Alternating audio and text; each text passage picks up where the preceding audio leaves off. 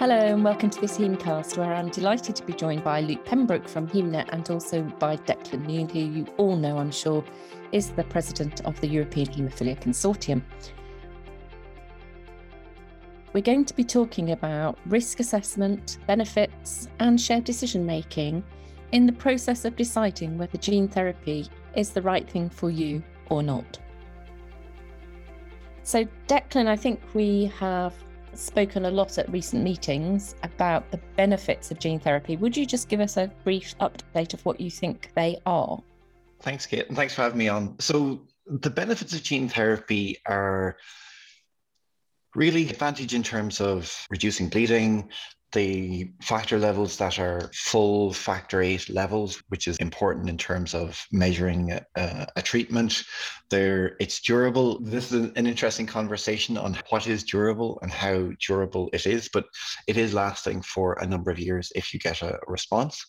There's those benefits of uh, higher factor levels for joint protection that we've seen and had talked about in terms of the factor eight historically, you know, we've always said above 12% gives you uh, better joint protection from, from traumatic bleeds. So I think those type of conversations are still really important. And there's also the improved quality of life, which I think a couple of studies have measured and uh, shown at a, recent, at a recent meeting. You highlighted this conversation that yes, we are still measuring improved quality of life. And the big benefit in terms of, com- of that conversation is freedom. I think it's one that is probably the most important and also the hardest to quantify. How do you measure that freedom of not having to think about my factor on a regular basis or not having to think about my treatment on a Monday or oh hey we're going ice skating tonight do you want to come and, and that possibly could be gone so so that piece is the bit that I find really interesting and the really big benefit,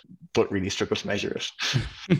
I like that one, Declan, because it's that time of year when ice skating yeah. is uh, is on the social calendar, and having fallen over and smacked my uh, eyebrow and cut it open on the ice once in front of a bunch of my friends at school, I then had to worry about getting home to take a treatment because I was like, I'm not going to be able to relax for the rest of the evening because I, I don't want to risk it. So yeah, that that's made me laugh thinking back to that and yeah, how you do worry about not only before it happens in terms of what your factor levels are. But when something goes wrong, you're like, okay, it's this is maybe going to require another dose. Or or I have you you expect you plan to have it tomorrow morning and then oh do I have to think and just taking that little bit away that that that concept of I I can just go and do things. Mark Skinner talks about it the spontaneity of life, and it, it I really can't even imagine what that feels like. You know, it's improved in terms of treatments over the last number of years, and with the subcutaneous treatments and with higher factor levels generally being achieved. And I know you, know, you talk to some of the Canadian guys, and they have in order to do ice hockey. I, I feel like I'm promoting very like hardcore sports. I'm not. In Ireland, you have hurling, and in Canada, you have these sports at a younger age in particular where you want to get involved in, and it's a big community conversation. And some of those people take treatment every day just so they can have that social interaction. Mm. And that social interaction is incredibly important. And that's you know where the gene therapy space could be really, really beneficial to maintain that social interaction, to, to be part of peer groups, not to continue their professional ice hockey or hurling career, but it's just so important when you talk to people and it's really hard to get our heads around the benefits of, of that. So I think that's really interesting. So you've just talked about two things there. One is spontaneity, the other is the ability to be able to do whatever you want to do whenever you want to do it, which I guess is also spontaneity.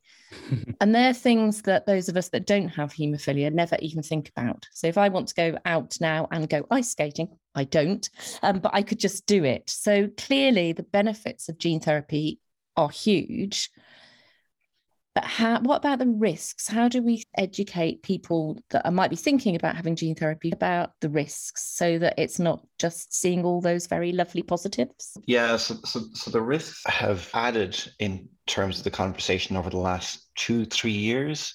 So we, we, we have had the conversation around integration, which is the virus um, getting into the DNA, and the, the vector for the gene therapy uh, getting into the DNA. And that has been measured at, at relatively small amounts, but it does uh, integrate.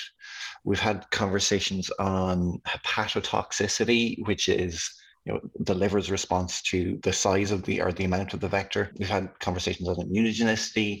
In a couple of studies as well, we've seen thrombosis being an issue, factor levels that are over 150 percent level. We can discuss assays if you want, but we'll, we'll say a very high level. And then recently, in some of the other gene therapy studies, not in hemophilia, we've seen conversations on neurotoxicity and, and, and TMAs. So these are starting to mount in terms of our knowledge of gene therapies and the balance then becomes how much you're you're willing to give up in terms of that safety risk for that freedom and the other levels of protection that we talk about. For me, as we move forward, I, I break it down into seven main questions. So, have I compared my expectations to other available potential therapies? So, that's licensed or in clinical trials or licensed and not available in my country yet. So, have I compared what I want to them? Am I comfortable with responses between zero and 150%? Because I can't say what uh, as an individual I'm going to get. So am, am I happy with that space? If I do get a response, bearing in mind that I possibly may not, am I comfortable with it lasting anything from three years to a lifetime? Am I comfortable with the, the conversation about steroids and immunosuppressants? Luke has talked about this in other arenas, and, and that is something that is becoming more of a conversation, and that can last up to a year. Am I comfortable with some trials? Again, you know, this will be important in your conversation around the trials with that particular trial or that particular licensed product with your clinician? Am I comfortable with the possible need of anticoagulants if I get a very high response? And am I comfortable with the current known risks that I know about? This is Glenn Pierce's wonderful review of the. I can never get it right, and it's always really hard, so I won't even go into it. And then, am I comfortable with the potential unknown risks? So the stuff we don't know, we don't know. If I can answer yes, I'm comfortable to all of them, then the, I, I, have sat down and, and gone through all of the information available with another peer or with the clinician or the nurse or the gene therapy expert. And even if I say yes to all of them, it doesn't mean I, I want gene therapy. It's just like I have enough information to really think about making an informed decision on whether the risks and the benefits are balanced out correctly. Luke, you might have a different consideration on that. I would 100% agree. And when you talk about those seven steps that you need to run through and think about, it's definitely something that resonates with me when I think about myself weighing up the risks and benefits. And I always tell people there was no one main reason why I went for gene therapy. It was a multitude of reasons, both personal and also thinking about the benefit to the community, because, of course, I think this is probably an important point for us to acknowledge and pick up on that I was enrolling as part of a clinical trial. And I've also had discussions with Brian about this, and I've heard him talk about it at meetings that going into the trial, we had our expectations that we set out and we recognize that there's no guarantee that this will work and you assume that risk but then i guess i would be interested to get your thoughts on suddenly how does that risk benefit assessment change as we approach an approved gene therapy era yeah so i think i think the difference is possibly we have more information. So we're approximately moving forward in a direction that we think we know. So there's a really good English marketeer who talks of risk in terms of, say, an ongoing treatment versus a chronic or sorry, like a gene therapy. So in you know, factor concentrator, the bispecific antibodies, you're effectively playing archery. So you aim for the middle, and then the next time what you're trying to do is you're aiming for the middle again and you just keep aiming for the middle with, the, with, each injection. Whereas uh, gene therapy is more of a dartboard. And incidentally, side note, if you want to actually get a higher score or more likely to win in darts, you aim for the southwestern quadrant. And when you're throwing a single dart at a dartboard, you might miss. And I or, or you might get anything on that spectrum. So that I think that's where you have stepped in as a clinical trial. Like you the full gambit of absolutely nothing to no idea what the top end is, no idea what the issues are. When you step in as a clinical trial, yes, we have that. But because you and uh, many like you have put yourselves forward, we now have, okay, what we're doing in terms of dose relating is we've got that southwest quadrant. We've got that, we, we have a range more or less of what we can get and what we're targeting and you may have to trade off um, different aspects. But I can give you a range. You're still throwing a dart. As a scientist, we can say there's the medians, the means are important, the understanding of the interquartile range to give us an idea of where the majority are going to land.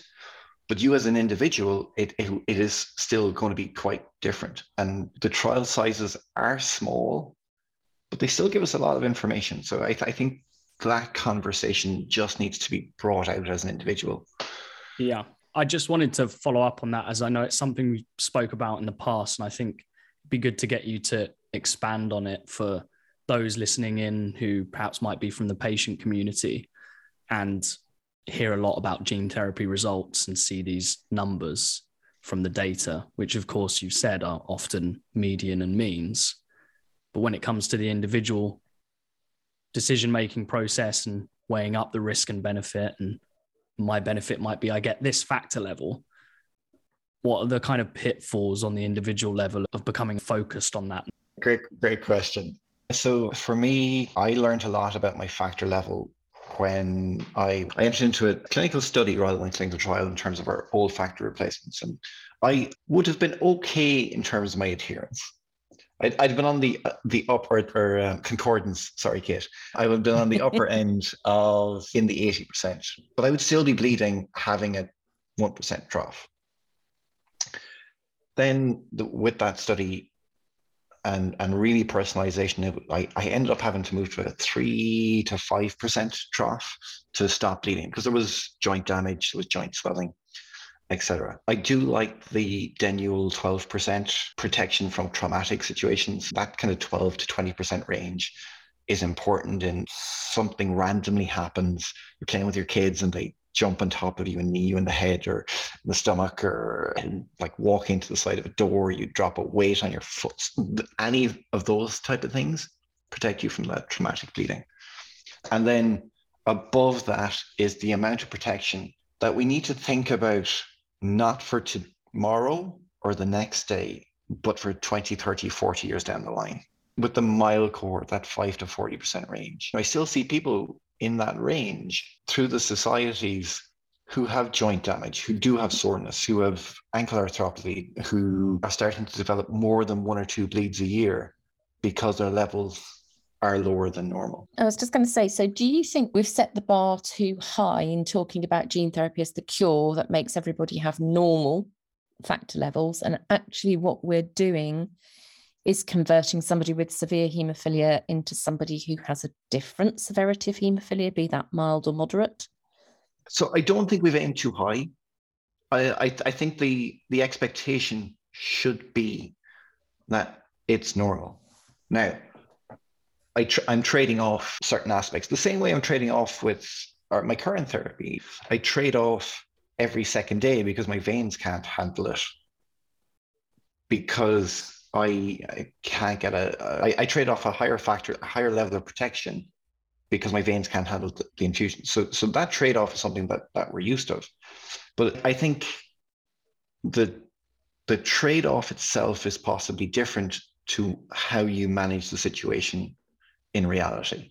So ideally, that's what I could possibly aim for. But in terms of that protection, if I'm not very active and I've pretty good joints and I've always had a low bleeding phenotype, maybe a lower level is sufficient. I'm, I'm not saying I'm not saying I'm not saying it's recommended, but it will get you through and leave you with maybe aches and pains in a couple of years' time.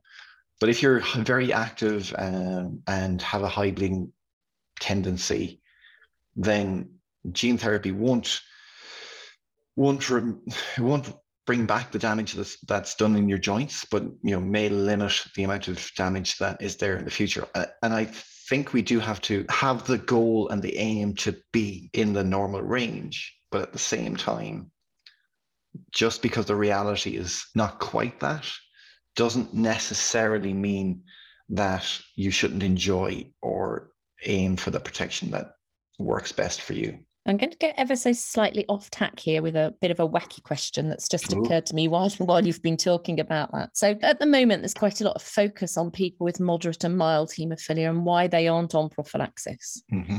So, if we convert somebody with severe haemophilia into, say, somebody with a level of seven after gene therapy, mm-hmm.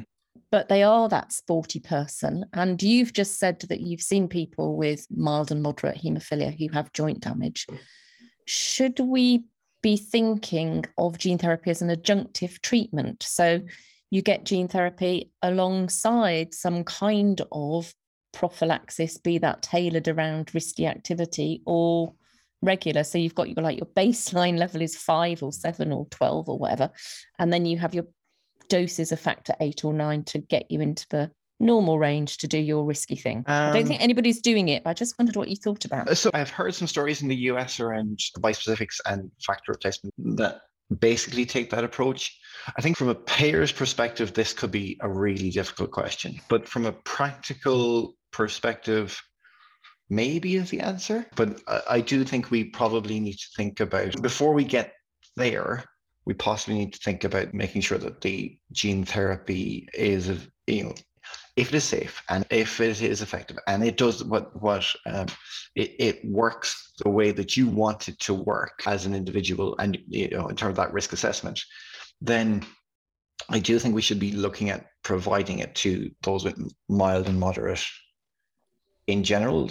And if we can get you know people up to an average of 12% at least that would be a big jump up. And you know i think it was mark skinner when in paris in 2008 or six, it's been a while but he talked about we should be trying to get the trough levels of kind of 12% 12 uh, to 15% and I think that would be um, a good space for us all to be in. And if we could get everybody up there, then possibly let's talk about the adjunct um, therapies on, on top of that. I'm not sure the payers will do that, and that does need to be taken into account when you're making when you're making uh, a decision. Because if I'll use factor eight as, as a simpler example, because uh, there has been that durability conversation. If I get a factor level of 45 on gene therapy and it drops to 12 in year five and it drops to five by year eight, then between years three and eight, if I had a factor concentrate or a bispecific antibody that gave me protection above 12, I'm actually possibly losing out in terms of protection in those last three, four, or last year's six, seven, and eight and that also has to be taken into account. It's it's how you take all of this information and put it into a conversation. Now, one of the one of the interesting pieces around payment models that has come up. There's different payment models, and like if it works and we pay for it, if it doesn't work, it doesn't work, we don't pay for it. There could be bans, there could be all these different aspects. But one one concept could be leasing. So if you have a, a gene therapy and you have a concentrate as a company, then I lease you 12%. I'll give you gene therapy. And if it doesn't work, then I'll give you enough factor concentrate to, to maintain a minimum level of 5, 10, 15%, whatever that. Maybe that's an option for the future. And you, the, again, I think we're too early to say. And some of the therapies really, like some of the gene therapies really are at levels that don't necessarily need that additional protection and then just it's more the tail end of some of them where where this where that conversation really i think comes out you have a cohort of people out there that say things like i'm waiting for the next generation of gene therapy and I I think there's it's interesting that there's still such a contrast between all the different individuals within the community about who thinks this is worth the risk, this isn't worth the risk ever. And then some people, I will wait and see. And that's why I think when we speak about factor levels and and I, I think it's important for clinicians to hear as well because they'll obviously explain what they've seen so far in gene therapy to their patients and they might throw out those numbers and then the patient might latch onto that and go okay the potential benefit here is i end up with a level of over 50% no hemophilia but then we know from seeing the data presented at conferences that not everyone is lucky enough to go to or is even aware they're happening that the range is huge. And so all of a sudden that median number i've heard you allude to this in the past, it really becomes irrelevant on an individual level.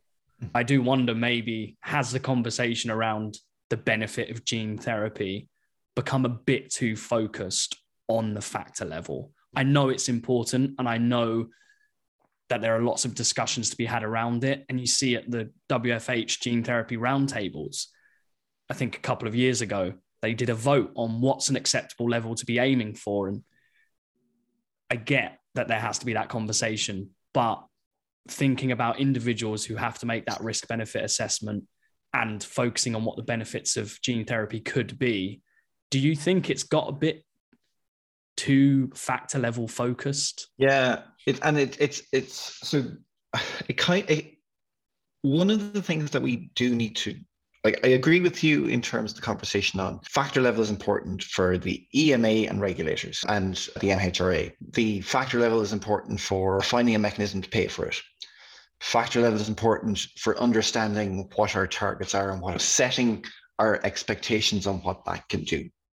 On an individual basis, factor level does play an important impact, but we just don't realize it as much. So I remember a, conversation with an individual who were going in to talk to regulators on, on gene therapy. And he mentioned that before we went in that he like one of the, one of the best things was that freedom thing. Oh, I got delayed leaving the house, couldn't get my factor in before I went to the gym later on, and had to adjust. I just don't have to think about that.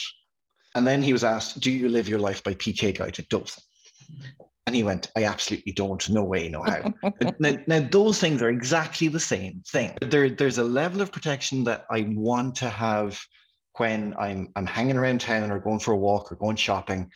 In fairness, I think my factor level for just Christmas shopping in general has to go through the has to be at least at 12. But the the level then for the level of activity that you want. So I, I think the den Uijl one, then that den Uijl graph really gives us an idea of what is that base level of protection, and that's where that's where the MEs are kind of uh, at. And we have BIVV 001 coming down the line, mm-hmm. and that can give you that level of protection as well once a week. And there's there isn't any messing about with with switching between products or having one product at home and, and not having. So I, I do think it's important. I just think I think our, as patients, our understanding of what it is uh, in that kind of you know, we don't think about I don't think about the damage that I'm causing tomorrow by going running about and how that will impact me in five or ten years time. Whereas the gene therapy really has that short-term benefit, long-term benefit because you have that higher protection. But the problem is we can't quantify what level has the best protection or what where the you know Kate you might be able to see it from the clinic side where people do get the best protection or at what point they feel that they need there's a couple of things to say there, really. One is that the only way that we can measure at the moment that gene therapy is working is to do the factor level. And that's really boring and it's very medical and very scientific what we're not doing because the clinical trials are obviously doing quality of life assessment as part of the clinical trial. You're not seeing those reported. But guess what? The people that are going into gene therapy have got a good quality of life because they're in those big, you know, countries, big regional centres where they've had good access to treatment. They've got a good quality of life when they go in, and you don't expect it to get worse. I think we need to start looking at softer things like the impact on spontaneity. How do we measure the fact that you no longer have to think it's Friday, I can't go to the pub with everybody after work tonight because it's a treatment day? Or what is the impact when my child jumps on my head at home at the weekend? Or what is the impact of this on my wife or my children? Or all of those things that I know some people are trying to collect. So it's a bigger picture than the factor eight level but as Declan has alluded to, the things that people will pay for is the factor eight equivalent level. So that's what they're doing in EMI. They're paying for the fact that people are not bleeding. And so we've converted them into a mild kind of phenotype. And if gene therapy only got you to a level of two, I don't imagine anybody would pay for it. So we've got to measure the level boring, I know. And then we've got to measure all of those things that actually really matter to people about being able to live a, a normal and inverted commas life without thinking about what is my factor level today. I think one of the conversations though that is is interesting is the one stage versus the chromogenic. Yeah. So as, as a non-lab person, I, I have to admit I struggle with it at times. But I know it's incredibly important. And that variation alone was like you have a factor level of using one and uh, using the chromogenic is one thing and you're using the one stage is another. So being told that I have two possible factor levels and and it meaning possibly different things yep. actually has a pretty big difference. So I think that is one thing that we do need to, you know, choose one or the other, a patient level, and understand what the impact is. But again, the, a lot of these conversations get lost in. We're having all of these conversations that are parallel. So the pricing conversation, mm-hmm. the regulatory conversation, the uh, individual conversation are all going on at the same time. And we have to mix them a little bit. I think we really need to work a little bit more in terms of the shared decision making process on what it means for you. How do you weigh it up? And are are you at a space where you are comfortable? And is that mostly what ma- matters. I, I, know John John Pasi and Steve Pipe in the US have talked about this levels falling below where ideally they would want, but patients are still not taking prophylaxis and are still happy with their decision. It's it's it's such a hard one because as patient organizations, as clinicians, we want the best for for patients. And we and that is really what we should be aiming for and and focusing our discussion on, minimizing risk, improving care. As an individual, though, sometimes we just have to be aware that decision is a very individual decision. So I think that's really interesting. So we talk a lot now that this is like the buzzword for 2021, isn't it? Shared decision making. And when you hear people talking about it, it is people like you and Mark and Brian who are if you like, the leading lights of the patient community. How do we get to patients who don't have that level of knowledge and understanding about their haemophilia or who actually don't have access to treatment? So then the decision making process is totally different. So, do you want gene therapy today or do you want nothing? You're going to go for gene therapy, aren't you? So, how do we address that imbalance? So one of the ways that I like in terms of the European perspective is one, we ensure that the pathway is the same for, for everybody.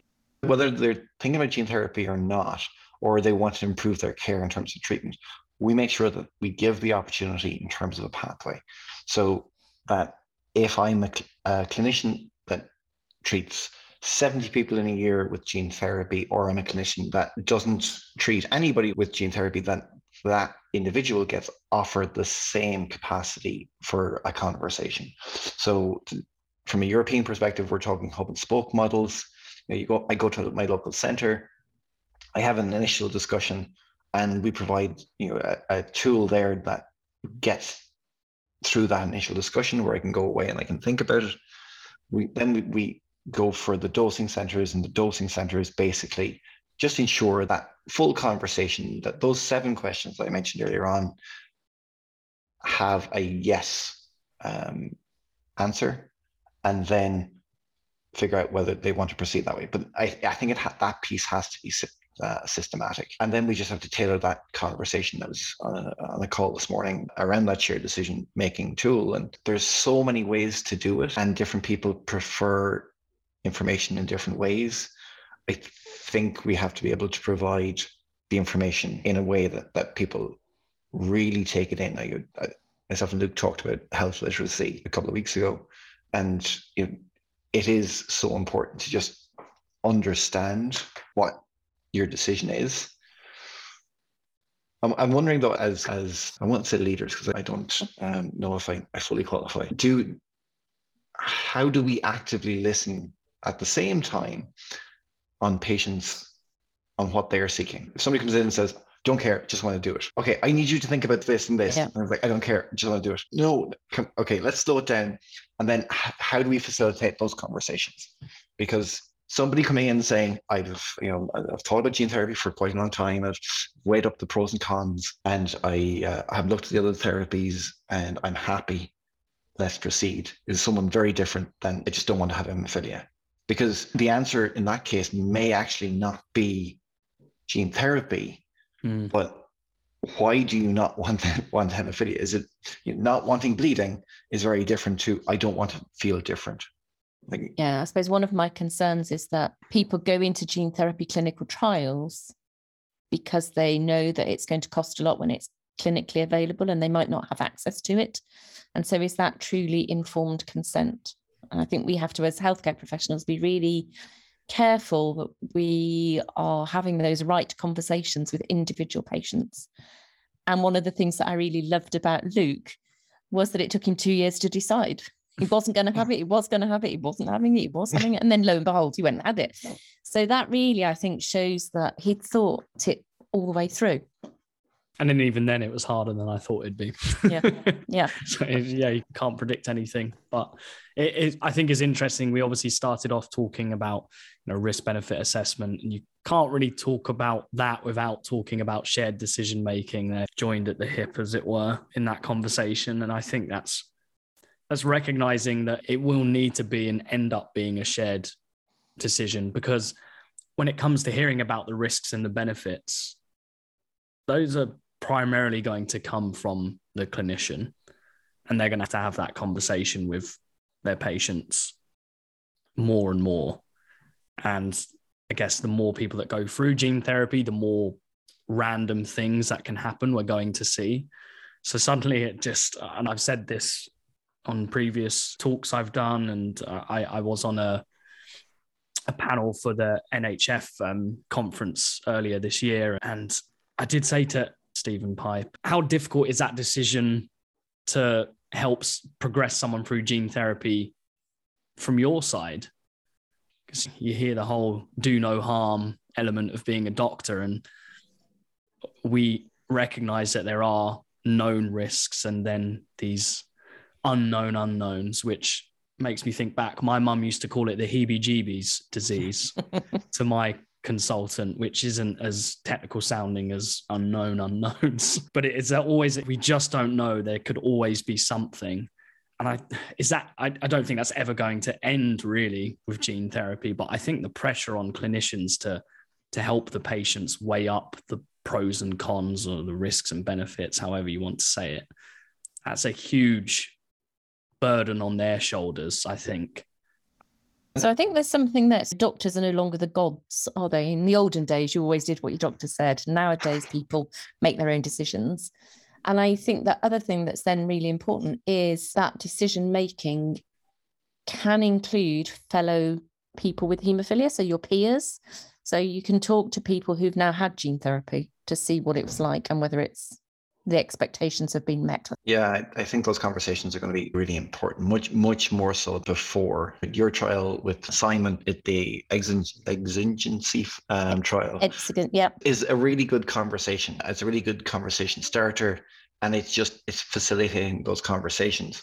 I think the other aspect that we do have to think about that we don't quite see as much is the if I take a treatment in any of the other treatments and there's and something happens with that particular product or with that particular class, whatever it may be, then I just stop taking it. Mhm. And that is not the case with gene therapy. I, I, I think about the conversations, I think about the information that, that's coming out all the time around this gene therapy or that gene therapy, and this one has been halted and that one has been halted. And I don't know, Luke, how that feels because you if they find another risk in another gene therapy space or within that hemophilia gene therapy space, do you go, oh, that is now something that is now a long list of that's now added to the list of things that I could deal with, or if you're on a trial that was halted because you know I, I don't know I don't even know how you manage that expectation. Hmm. It, yeah, I can see it being something that would create a lot of anxiety for some people. At that point, like you say, you can't take it back. It's gene therapy. It's in it's in the tank. Whatever happens in the trial, it- it's not something I could have accounted for. It's not something that the experts could have accounted for. And so you just have to go. That's why we do clinical trials. Stuff can happen, but if something, if a heebie-jeebies disease, as as my mum would say, did turn up a couple of years down the line in my trial or another gene therapy trial, then of course I'd have to think about it and Mm. ultimately try and not let it impact my mental well-being because th- there's nothing I can do, right? Mhm. I would go and ask all the right questions and ask for more information, but there's nothing I can do. I think that's the kind of danger of being so involved in the community is that I'm often the first person to, you know, hear about it through whether it's like something on Twitter. I feel like I'm hearing about it just as quickly as the leading clinicians.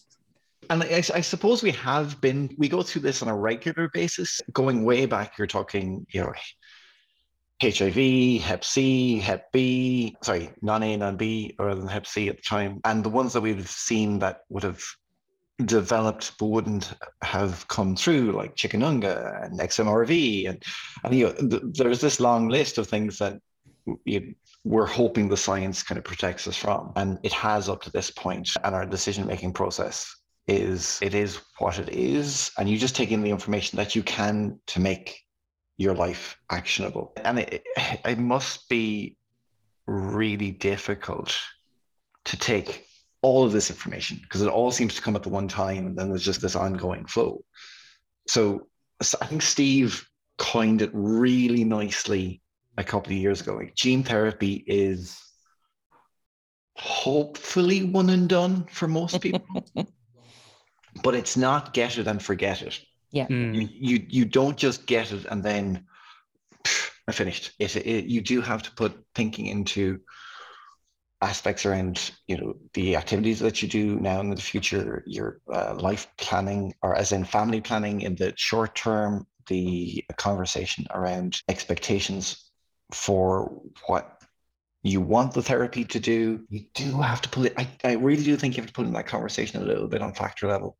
Not get obsessed by it, but definitely just be aware that if it's lower than a certain percent, then if I feel a bleed, then it's possibly a bleed rather than just aches and pains of joint arthropathy. Mm. It feels like a bit of a benefit risk slider when you start talking about the factor level. And, And I I- remember saying to you probably last summer, about six months post gene therapy, and you asked a very difficult question of what level would you be happy with going into it? I would be pretty disappointed if it fell below 20. And now I'm hovering around there. It fluctuates. Again, I learned more about assays and then how much more Padua variant and that's why I've like, okay, Luke, you've got to stop obsessing over the factor levels at this point because I can't see the wood for the trees. It's Yeah, not I- I- get it and forget it. Exactly. You Get it and live with it. yeah, exactly. Deal with it. It's in the tank now. Yeah. But and even then, I remember being like, oh, okay, that would still be a good result. But the moment my level fell below the normal range, there was part of me that was like, ah. And then a couple of months later, I was like, okay, it's not a big deal. I'm still doing fine. And then it fell again, and it was like, oh, I have to get adjust to that and get my head around it and get to a healthier place with not obsessing over whether or not gene therapy has been a success purely going off of the factor level. And that's why all that other stuff, the touchy feely, spontaneity, living your life in a normal and inverted commas way, is what we should be looking at.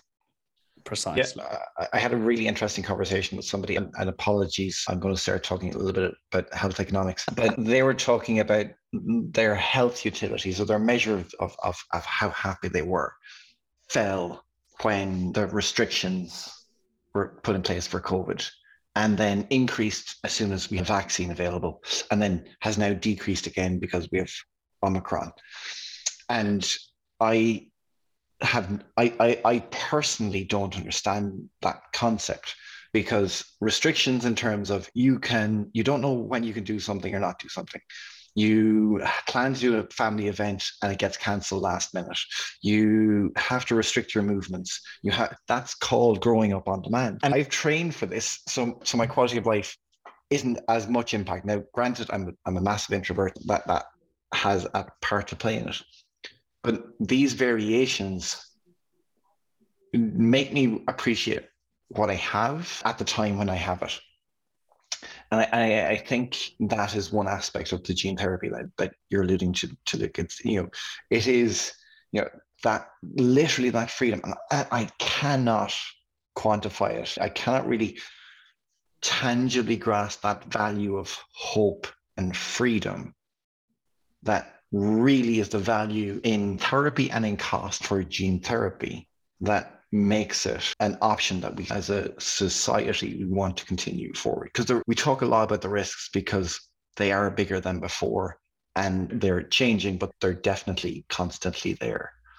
But we don't realize all of the moments on an individual on a daily basis where something happens and you're like oh you just brush it off and keep going whereas you wouldn't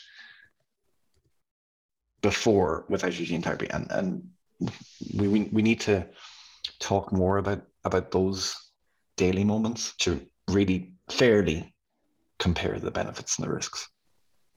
Thank you, Declan. I think that's a really lovely place to stop, partly because we've had an hour of your time, but also I think it's a really good place to stop. So it's about living daily with wherever you are, with whatever level you've got. So thank you very much for joining us today.